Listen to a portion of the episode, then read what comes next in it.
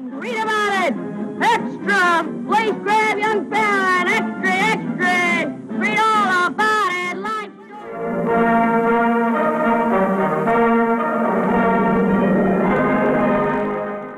News has changed a lot over the last hundred years. Good evening and welcome to television. Good morning, James Dibble in Sydney. Welcome to the ABC News in Colour. These days, you're less likely to hear the introduction to the nightly bulletin and more likely to hear. Our phones are our most likely source of information these days. The digital disruption of the news media industry could hardly have been more dramatic. Newspapers that have existed for over a hundred years are closing down all over the country. That is nowhere more true than in our regions. Local news is a lifeline to the health and stability of any community, but now more than ever, those outlets are under threat. What's more, whether country or city, what we perceive as news, as truth, is undergoing an existential transformation. On today's episode, looking at the future of news in a digital world. I think for all smaller communities to lose their major media voice, it would be devastating. You will find people increasingly going to social media to get information, and that won't necessarily be information that is fact checked, that is useful for making decisions about your life.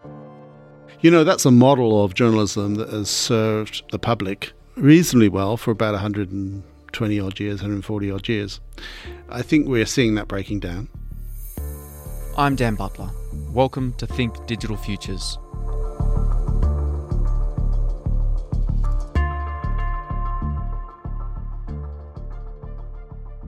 Traditional news has been in a state of decline for almost two decades, but now, as with so many other areas of life, it's really struggling.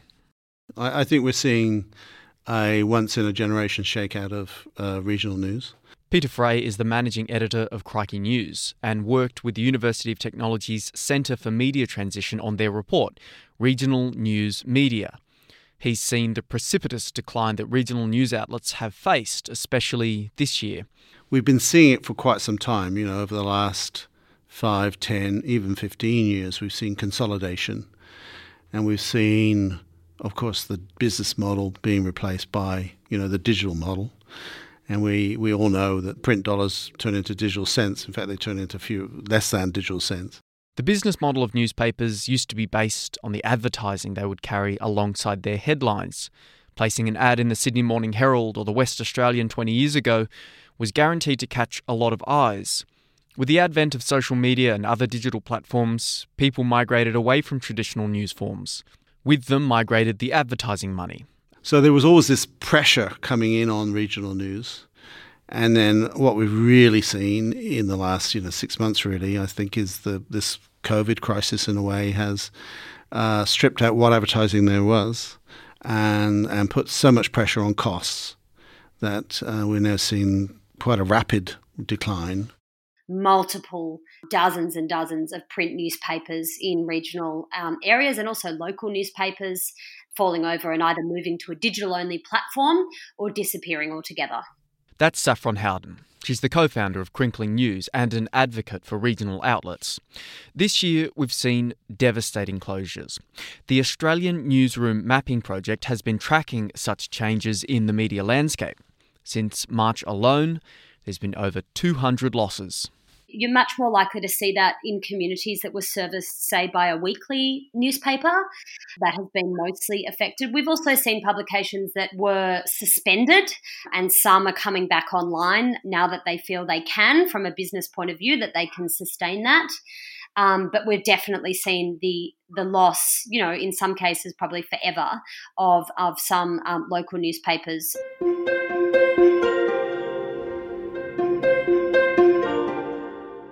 With the slow and steady decline of regional publications exacerbated by this year's crisis, there's a phenomenon occurring more and more here in Australia.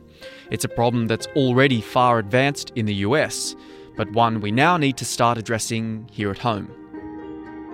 Absolutely. So um, that that trend had already started. The trend towards news deserts. A news desert is basically an area that is not serviced by any local news outlet. This doesn't mean they don't receive news. There are a few places the ABC doesn't broadcast to, but there isn't a local outlet with local news. We'd already identified about 16 local government areas across Australia that were already news deserts prior to the pandemic, so literally no local news outlet. So when the dust settles, it will be interesting to see just how many news deserts we have now compared to the, the 16 we had at the beginning of the year.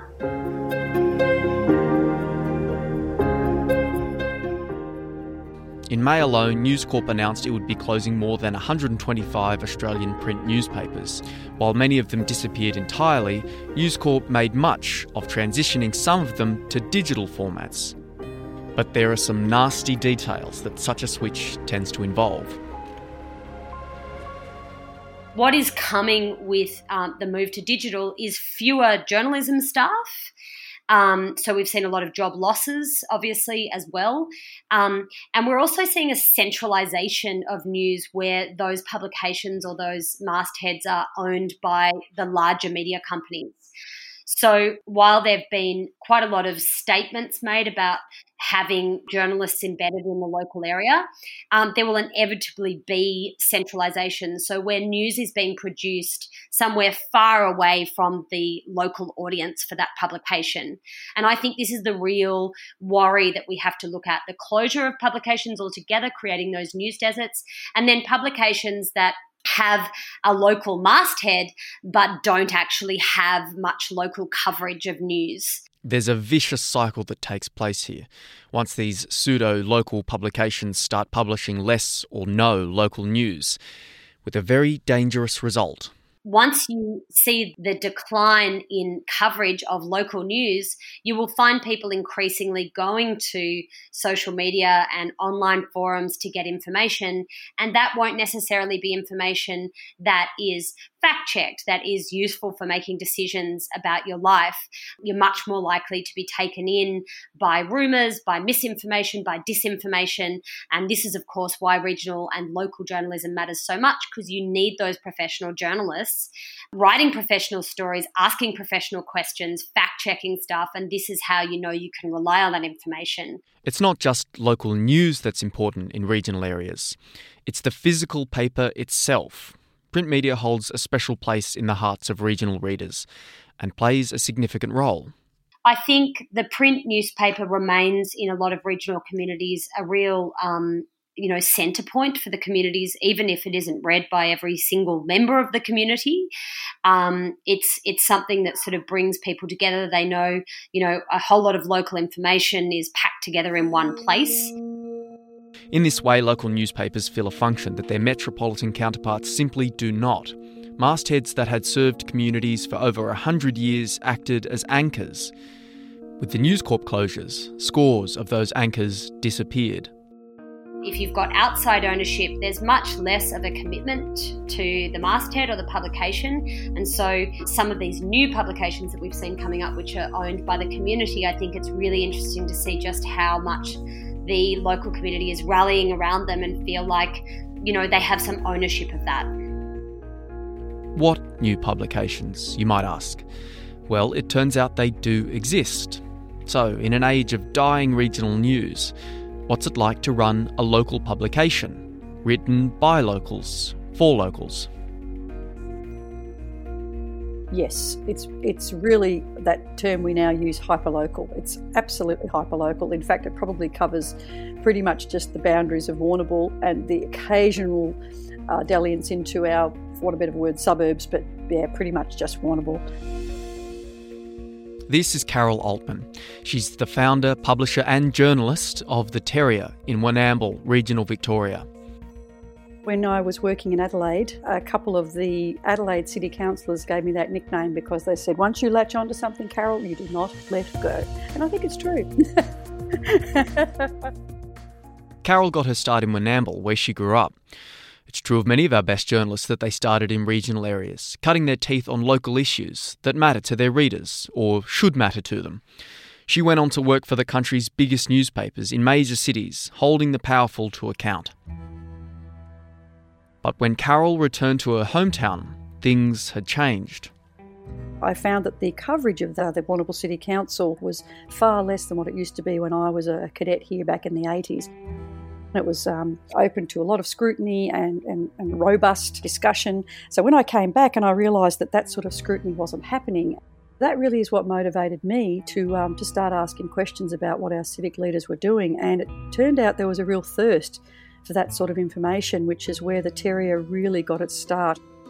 Machinations, corruption, and injustice don't stop at city borders. In fact, local councils can be a pretty venal place. When I rang Carol, she was busy uncovering a local council scandal. As we speak, last night there was a vote at our council, uh, a 4 3 vote to remove the CEO, and it was all done behind closed doors.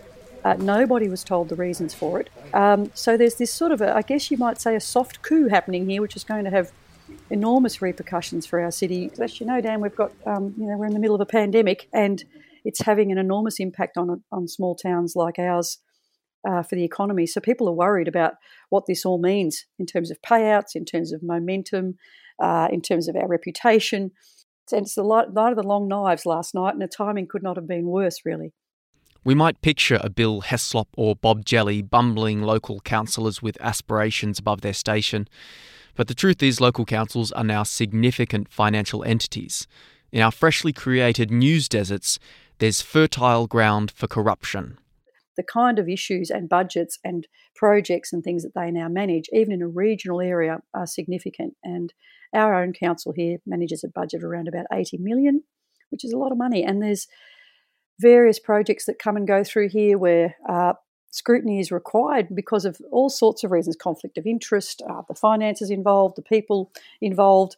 And that's the sort of thing that unfortunately has uh, the scrutiny that has been lacking somewhat. And as I said, the terrier seems to be finding a niche there. Carol believes wholeheartedly in the importance of local regional news. Thankfully, she was able to get the terrier started with few resources. This is the upside of the digital age. No longer requires a huge investment of capital, buying and running an expensive press mill to get started. What I'm trying to do is, is show that you can still have a lively, um, vibrant news source um, from the front room of your house, which is how we can do things these days uh, if we have the support of readers and listeners, etc., to uh, to help us with that. But Carol, just like the biggest news outlets in the country, is also working out exactly how to get that support. So far, she's been working off a tip jar model, with readers donating when they wished. If I'm doing a good job, let me know and uh, tip whatever you could afford. And that means you are keeping the stories coming. And that so far has worked really well to establish a, a following. And funnily enough, I guess like a lot of people, just before the virus hit, I was just thinking of formalizing that a little bit more and saying, okay, you now know what I do, what sort of stories you receive. Perhaps I can formalize that a bit more and say, look, I need X amount of people to follow me for X amount of time, and that will give me a sort of a, a, a bit more of a guaranteed income base. Carol's done surprisingly well with that model, a testament to what she's given the community with her work. But it can be damn hard getting people to open their wallets, all the more so in the regions. You know, they're, they're scraping for every dollar. Bushfires, drought, you know, all the things that affect the regions much more acutely than they do the city. In other words, not as a diversified economy as we have in the city, you see all these things having a real major flow onto the capacity of people to advertise, the capacity of people to spend, and the willingness of people to put their hand in the pocket and buy something that's called the news. Peter and the Centre for Media Transition report found that this is also partly due to a unique regional problem. There's a kind of paradox uh, that uh, regional n- journalists, regional news journalists, see themselves and are seen as very much part of the community which is great because you go, wow, if you if you're wanted, well, a great thing to be, you know, a journalist that's wanted. It's rare in itself, but you know, uh, but the paradox part of that is that they're seeing uh, that journalism, that the local paper or the local radio station, uh, even the local TV station, is is always going to be there. It's also a bit like, well, the pub on the corner is always going to be there, and so people take it for granted. Outlets like the Terrier speak up for local citizens and local issues. The government recently recognised both the importance of such local media and the dire state they're in by announcing $50 million worth of grants, the PING initiative, Public Interest News Gathering. Carol was lucky enough to receive one. Saffron says it's not enough. We need a total rethink about the role of news. I think we need to start looking at news as a really essential service. We've seen how important news is um, around the time of the bushfires. People rely on local local news coverage to get really vital information about what's going on. The same thing during the pa- pandemic. You need local, reliable information about you know your local COVID clinic or testing clinic or you know where you can go to get something and get something done and which hospital to go to. Looking at news as an essential service rather than something that requires a new a different different business model is, is quite a different way to the way we look at news at the moment. And I think a $50 million money from the government spread around multiple news outlets is not going to cut it. Um, I think we're looking at a much bigger crisis in news than that. I think we need to start looking, particularly for regional and local news, at a not for profit model and how we can support that. But until then, we're still to work out how to counter the influence of Google and Facebook hoovering up all the advertising dollars. Here we see a worrying development. The key word now for newsrooms is their readers' passions. There's, in a sense, it's not a new it's not a new idea, but in a digital world, of course, it's uh, amplified many times over. Um, I, I, think there is this um, balance that can be had. So you need to create a, an atmosphere where there can be public debate. Yes, I think journalism can advocate for all sorts of things. There's lots of great examples of journalists as advocate. Um, but at the same time, I think you need to be journalist as journalist as well and be prepared to challenge people. Because I think if we just give what people want to hear in their own bubble, then you are really just pandering to the likes of social, right? And that's basically what social is about, just ascribing to the people that reflect your worldview. Though our Facebook feeds would suggest otherwise, news isn't always something that we want to read or that we agree with. I mean, I think this kind of goes to a really big question is whether uh, you think that um, journalism, not journalism alone, but journalism has a role to play in changing things, that journalism is in inherently progressive, small p progressive, not necessarily, you know, left or right, but a progressive action I mean, I, I, fundamentally believe that journalism is a progressive action, that it seeks to highlight bad things to enable change. Now, maybe I'm naive, but certainly if all you're doing is is saying, well, this is bad, this person's bad, they're villains, they're bad people, you know, get outraged about that, then you're not actually being progressive at all. You're being redu- reductive, and um, and to me, that's not what journalism's about. News is changing what counts as news, who makes it, and who consumes it are all undergoing significant change. The, one of the fundamental uh, concepts of uh, journalism and news, what makes news, is, is eroding. And that concept is the idea that the news is from nowhere. And there's this sort of idea that it's kind of almost value free. Uh, of course, it is nonsense that the news is from nowhere it is nonsense that journalists are not val- do not bring their own values to the collection of that news. The truth, of course, is that uh, journalists forever have been basically making those choices. And the other thing that you know we should say is, of course, and as is playing out very rapidly, is this kind of the voices that don't get heard, not just gender, but you know, sexuality, gender, diversity, ethnic diversity, all forms of diversity. You know, so who gets to make the news uh, is a really burning, burning question. There's significant change on the horizon. Nobody really knows what the future of news will look like in a digital age. But Carol is upbeat. You know, I don't know whether there's going to be a swing back where people suddenly realise, oh, hang on a minute, we actually we need our we need our journalists. You know, we need media, but I'm sort of hoping it's like LP Records, there'll be a revival. We're cool again, you know. but um, look, I think, you know, for me, it's just about, I just keep hanging in there because I think, look, as long as I can hang in there and just show that something's possible, how long, I don't know long term what it all means, but boy, for me, it's just hanging in there and keeping going as long as I can.